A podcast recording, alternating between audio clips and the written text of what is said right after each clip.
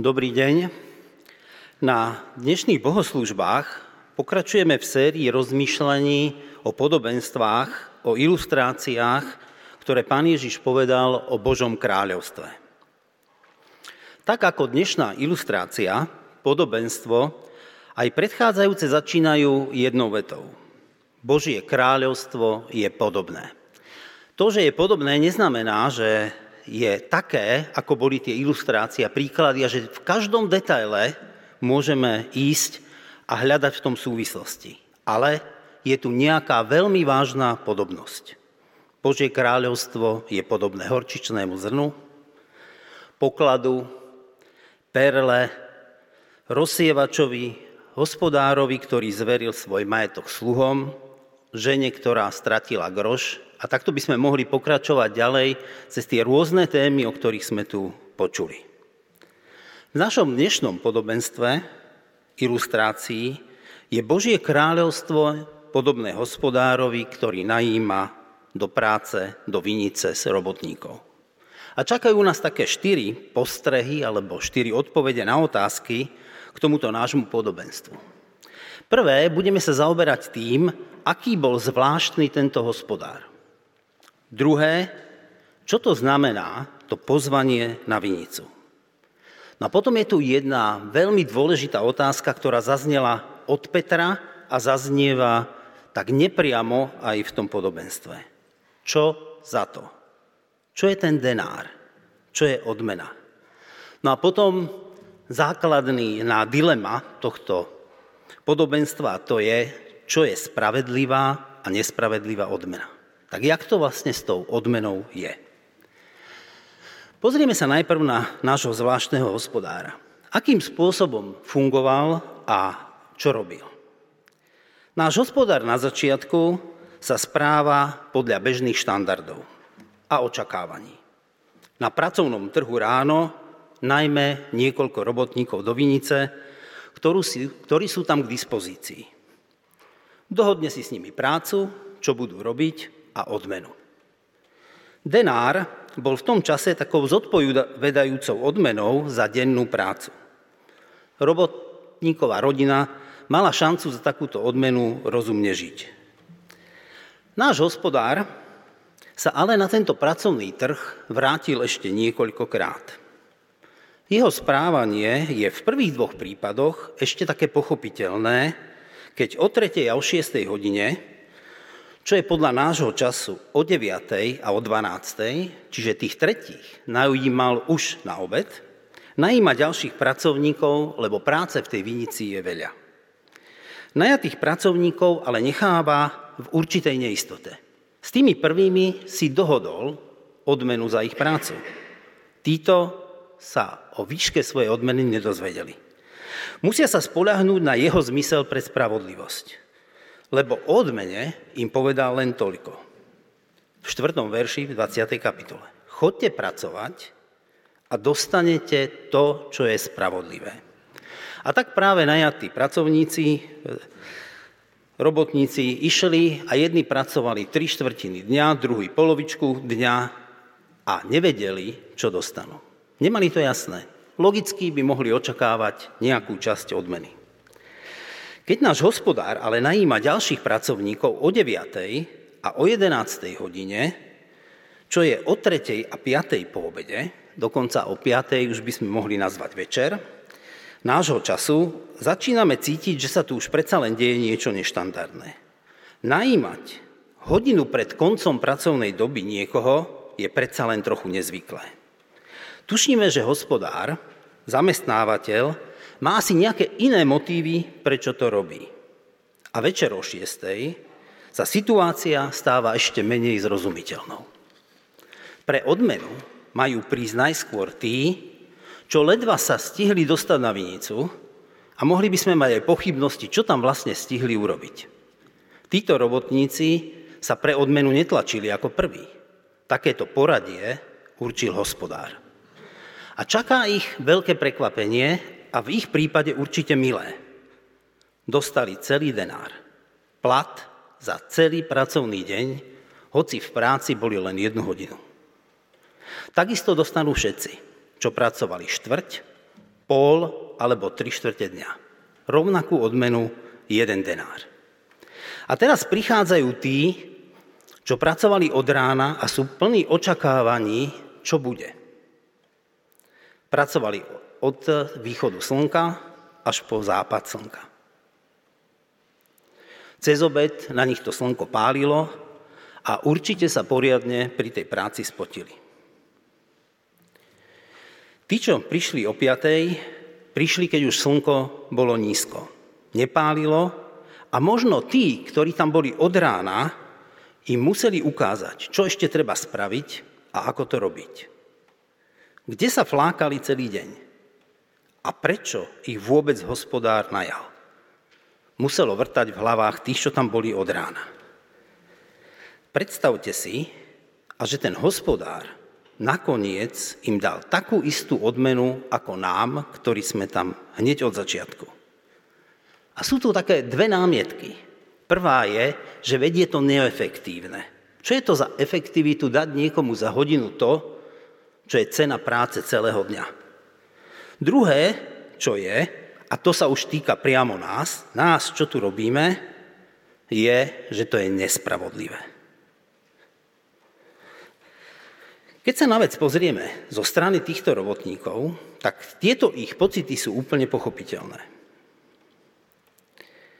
Naše vnímanie času je pekne vyjadrené takým vtipným spôsobom, ktorý povedal jedenkrát Jan Verich. Máme dneska takú českú hodinku citátov. Čas si vymysleli lidé, aby viedeli, do kdy a co za to. A to je vnímanie toho, jak my vnímame odmenu. Reakcia robotníkov, čo pracovali od rána, vychádza presne z tejto predstavy. Má to zodpovedať výkonu alebo času, ktorý sme odpracovali. Od kdy do kdy a co za to. Keby sme boli v normálnej vinici a bol tam normálny hospodár, tak pravdepodobne by takáto situácia nevznikla.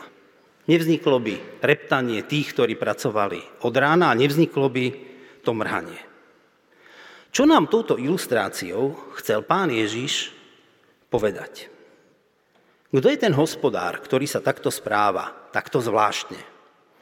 Odpoveď je pomerne jednoduchá a nemusíme nejak veľmi hádať, že v podobenstvách o Božom kráľovstve je viackrát postavou hospodára ilustrovaný sám pán Boh a jeho neštandardné správanie z pohľadu nás ľudí hovorí niečo o jeho charaktere. V tomto prípade hovorí o Božej štedrosti, o túžbe obdarovať nás a o jeho láske. Ale k tejto téme sa vrátime, lebo ešte sú tam aj nejaké iné veci, ktoré si je dobré si uvedomiť. Možno je dobré pozrieť sa aj na kontext, v ktorom, tento verš, v ktorom toto podobenstvo je. Myslím si, že to bude lepšie preto, aby sme ho porozumeli. V akom kontexte to podobenstvo pán Ježiš hovorí a v akom kontexte ho zapísal Matúš. V polovici 19. kapitoly, to je tam predtým, a ešte o niečo skôr, ako sme čítali Petrovú otázku, začína príbeh bohatého mládenca. Pravdepodobne ho všetci poznáme, ale dovolím si ho stručne zopakovať. Za Ježišom príde mladý muž, ktorý má jednu otázku. Čo mám robiť, aby som dostal väčší život? A Ježiš mu vymenuje všetky prikázania, ktoré hovoria o vzťahu človeka k človeku. Nezabiješ, nescudzoložíš, nepokradneš, nevydáš krivého svedectva, ctí svojho otca a svoju matku a miluj svojho blížneho ako seba samého. A mladý muž mu zo sebavedomím odpovedá, že to všetko dodržuje. Čakali by sme, že pán Ježiš ho vyvedie z omilu a možno, že mu spomenie niečo, kde to nie je úplne pravda, ale to sa nestalo. Pán Ježiš mu povie len toľko. Predaj, čo máš, rozdaj to a poď za mnou a budeš mať poklad v nebi, v tom nebeskom kráľovstve. A mladý muž odchádza smutný, lebo bol bohatý a ten majetok bol jeho bohom. Pán Ježiš presne trafil problém tohto mládenca. A bolo to prvé prikázanie. ja som hospodin tvoj Bôh, nebudeš mať iných bohov predo mnou. Mládenec mal niečo, čo bolo dôležitejšie ako Boh. A preto, hoci dostal pozvanie, odišiel smutný. Keby sme ich pokračovali ďalej v tej kapitole, tak pán Ježiš hovorí o tom, ako je ťažké vojsť bohatým do nebeského kráľovstva. Hovorí v 20. v 19. verši tejto kapitoly, teda v 24. verši 19. kapitoly, hovorí to známe prirovnanie. Znova vám hovorím, ľahšie je ťave prejsť uchom ihly, ako bohatému vojsť do Božieho kráľovstva. Tu je veľmi potrebné si uvedomiť, že sa jedná o akékoľvek bohatstvo, na ktorom si človek zakladá viac ako na Pánu Bohu. Čiže nemusí ísť iba o hmotné veci, môže to byť niečo, čím sa cítime bohatí. A potvrdzuje to to, že zaslúbenie kráľovstva nebeského majú ľudia z blahoslavenstva, ktoré povedal prvé pán Ježíš v kázni na hore, u Matúša v 5. kapitole v 3. verši. Blahoslavený chudobný duchom, lebo ich je kráľovstvo nebeské. A v tejto chvíli sa dostávame k prvému textu, ktorý sme čítali pred modlitbou na našich bohoslužbách. Čo hovorí Peter? Peter zažil tento príbeh.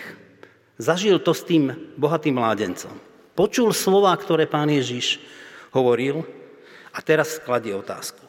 No ale my sme opustili všetko a nasledovali sme ťa. Čo bude za to? Čo dostaneme? Bohatý mládenec aj učeníci dostali to isté pozvanie opustiť to, čo je cenné, jeho svoje bohatstvo a ísť ďalej. A toto pozvanie je pozvaním na prácu vo Vinici. Lebo je tu ponuka práce, potrebujeme sa od nej dozvedieť, od niekoho, stretnúť sa s hospodárom, dostať osobnú ponuku a potom ju prijať alebo nie. To není povinnosť, to je možnosť. Čo sa môže udiať? A bohatý mládenec ju neprijal, Peter a učeníci ju prijali. A verím, že aj mnohí z nás, ktorí sme v tejto sále, sme tak urobili. A tak znova zaznieva Petrová otázka. Čo za to? A odpoveď na Petrovú otázku, čo za to, je aj odpoveďou na otázku, čo je ten denár z nášho podobenstva. Pán Ježiš hovorí ako odpoveď Petrovi a teraz to budem len tak krátkosti parafrázovať, lebo najprv hovorí o tom, jak budú odmenení, keď e, vznikne nový svet, že budú súdiť pokolenia Izraelové, ale potom hovorí takú všeobecnú vec, ktorá už nepatrí len učeníkom. Každý, kto opustí majetok alebo vzťahy, to, čo mu je cenejší ako Boh, dostane mnohokrát viac. Bude dedičom väčšného života. A tak denár je dedičstvom väčšného života. Je to spasenie. Pre nikoho to môže byť také kliše trošku náboženské, pre iného neznáme slova, lebo to akože, tak o čom sa to tu rozpráva, ale pre mňa a niektorých z nás je to taká hlboká osobná skúsenosť. Pokúsim sa to trochu vyjadriť. Osobne verím, že svet, v ktorom žijeme, nám má naozaj autora. Že je niekto, kto za tým všetkým stojí. Tak, ako autorov majú rôzne stavby, chrámy, umelecké diela, sochy, alebo preto, že som strojný inžinier, tak som fascinovaný lietadlami. Keď si predstavíte ten krásny tvar, to, jak tie tony hliníka a rôznych zliatín spolu s tým množstvom benzínu, ktorý tam je, potom tak nádherne letí oblohou. Zdalo by sa, že proti všetkým fyzikálnym zákonom, ale nie. Je to práve preto, že ich všetky perfektne využíva. Lebo za tým je niekoho dômyselná práca. Dômyselná práca inžinierov a tak keď sa takto pozeráme na svet, ktorý je okolo nás, máme z toho podobný pocit. Ja milujem turistiku, rád chodím k riekam, do lesov, do hôr, pozorujem prírada, zvieratá a kvety. A verím, že toto všetko, tie rieky, lesy, hory, rastliny a zvieratá majú svojho autora. Prechádzky prírodou prežívam ako spoznávanie toho, ktorý to dal celé dokopy. A tento autor je aj mojím autorom. A ako stvoriteľ mal aj s nami ľuďmi svoj plán. Partnerstvo a vzťah lásky. A dal nám slobodnú vôľu, aby sme to nejakým spôsobom využili. A my sme to využili tak, že sme sa vzbúrili. Chceme byť pánmi sami sebe. Kto nám bude diktovať nejaké pravidla? A miesto autora sme postavili do stredu svojho bytia sami seba, alebo iné veci, ktoré sú nám najcennejšie. A žiaľ, tento fakt znamenal, že sme sa pripravili o slobodu. A ako ľudia máme jednu takú dobrú vlastnosť. To, že tento stav oveľa ľahšie pozorujeme na druhých ako na sebe. Vidíme na kolegovi, že je workoholik. Miesto toho, aby robil veci, ktoré sú podstatné v jeho živote, vo vzťahoch, tak pracuje od rána do večera. Iný si zase postrpí na svoju kariéru, na seba. Možno na tituly z opajcnutej diplomovky. Iný, zase ďalší, sa zapojil do závodov o to, kto má väčšie číslo na konte v banke. Samozrejme, tieto závislosti môžu byť aj veľmi prízemné, ako je alkohol, drogy alebo hry. Na druhej strane môžu byť také vznešené, ako ciele, ako je záchrana planéty pred globálnym oteplovaním alebo záchrana ľudstva pred predsudkami rôzneho druhu. Žiaľ, niekedy, keď pozorujeme na Facebooku, to, ako dávajú mnohí záchrancovia odkazy tým, čo majú na veci iný názor, sme sklamaní lebo tie statusy majú slovník, ktorý zodpoveda diskusii v krčme štvrtej cenovej skupiny.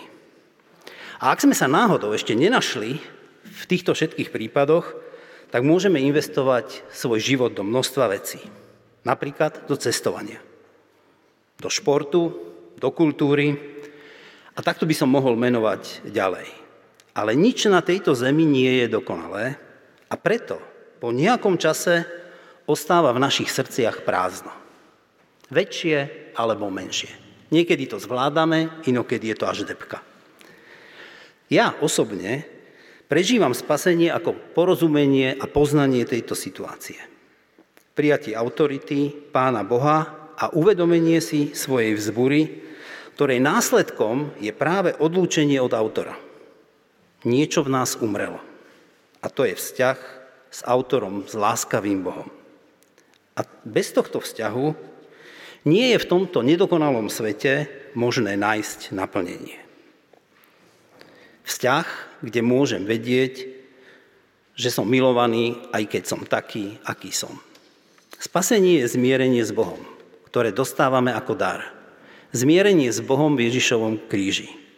Našou zburou sme tomuto vzťahu zomreli a prijatím jeho obeti máme nádej a istotu vzťahu, s ním a väčšného života. A to je ten denár. Akú má vlastnosť? Normálny denár by sme mohli rozstrihnúť na polovicu. Mohli by sme ho rozmeniť na drobné. Ale toto nerozmeníte. Buď dostaneme celý denár, alebo nič. Keď príjmeme pozvanie a uveríme tak, dostávame denár. Nemôžeme si ho odpracovať, lebo spasenie nie je zo skutkov, ale z milosti. Takto ja vnímam denár v tomto podobenstve. Dostane ho ten, kto, koho pozval hospodár a kto to pozvanie prijal. A je potom na mne a na tebe, čo s týmto pozvaním spravíš. Vráťme sa teraz k rozhorčeným pracujúcim. Kde je spravodlivosť? Rozhovor medzi hospodárom zamestnávateľom a robotníkmi prebiehal zo strany hospodára veľmi vecne a priateľsky. Frflúceho oslovuje priateľu. Konštatuje, že voči nemu bol naozaj spravodlivý, lebo dostal presne to, čo mal slúbené a dohodnuté. Tak sme sa dohodli. Upozorňuje týchto nespokojných zamestnancov, že je jeho právom dať všetkým, s ktorými dokonca nemal presnú dohodu toľko, koľko uváži on, lebo dáva zo svojho. A potom zaznie taká malá výčitka, že som zlý hospodár, pretože som niekoho chcel obdarovať viac, ako je z vášho pohľadu zaslúžené. A hospodár zopakuje refrén, ktorý sme už počuli, keď sme čítali pánovu Ježišovu odpoveď Petrovi. A tak budú poslední prvými a prví poslednými. Peter tieto slova počul tesne predtým od pána Ježiša. Ale bolo to trošku jemnejšie. Ale mnohí budú poslednými a poslední, ale mnohí prví budú poslednými a poslední prvými. Myslím si, že to nie je náhoda. Potom, akú odmenu im pán Ježiš slúboval, tak teraz dáva upozornenie nám všetkým. Je to silný odkaz pre Petra aj pre nás. Je to poučenie pre nás, čo sme ako Peter prijali pozvanie od Boha na práci v jeho kráľovstve skôr ako iní.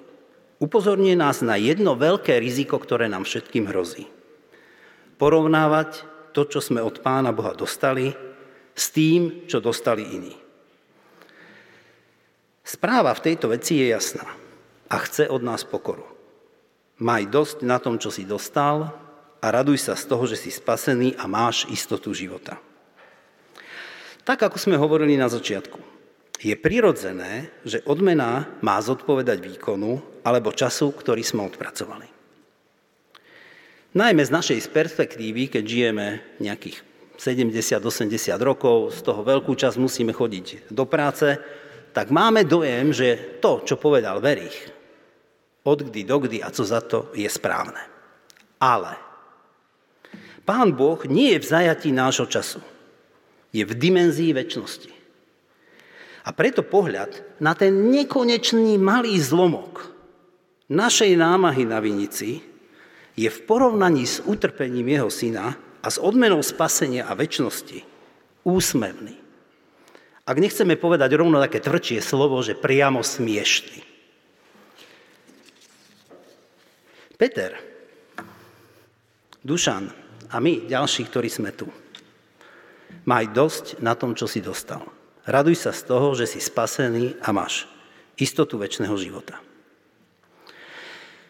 Jeden deň a jeho časti v tomto našom podobenstve môžu symbolizovať náš život. Niektorí sme boli oslovení ako deti, iní ako študenti, dorastenci alebo vyššia veková kategória. Ale až koniec života človeka znamená čo? Znamená koniec šance na pozvanie. A preto toto podobenstvo je dobrou správou pre všetkých, čo ešte pozvanie nedostali, alebo už ho dostali, ale sa ešte nerozhodli, či ho príjmu alebo nie. Ešte nie je pozde. Hospodár najal aj tých, ktorí tam boli o 11. hodinu pred koncom pracovnej doby. Hospodár nikomu nevyčítal, že tam nebol, že nebol na mieste, kde najímal svojich pracovníkov. Aj keď sa posledný spýtal, čo tu stojíte a zaháľate, bohate mu stačila odpoveď, nikto nás nenajal. Je to milostivý, empatický a milujúci hospodár, ktorý nás chce obdarovať. O čom sme rozmýšľali pri tomto podobenstve? Rozmýšľali sme o niekoľkých veciach. O Bohu, ktorý chce každého odmeniť vzťahom so sebou.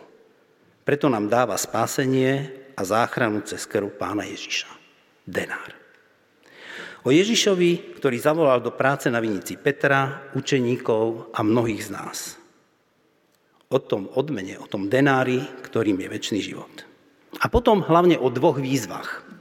A jedna výzva je pre tých, čo sú v práci na Božom kráľovstve už dlhšie a odkaz je jasný. Neporovnávajte sa, kto čo dostal. Majte dosť na tom, čo máte.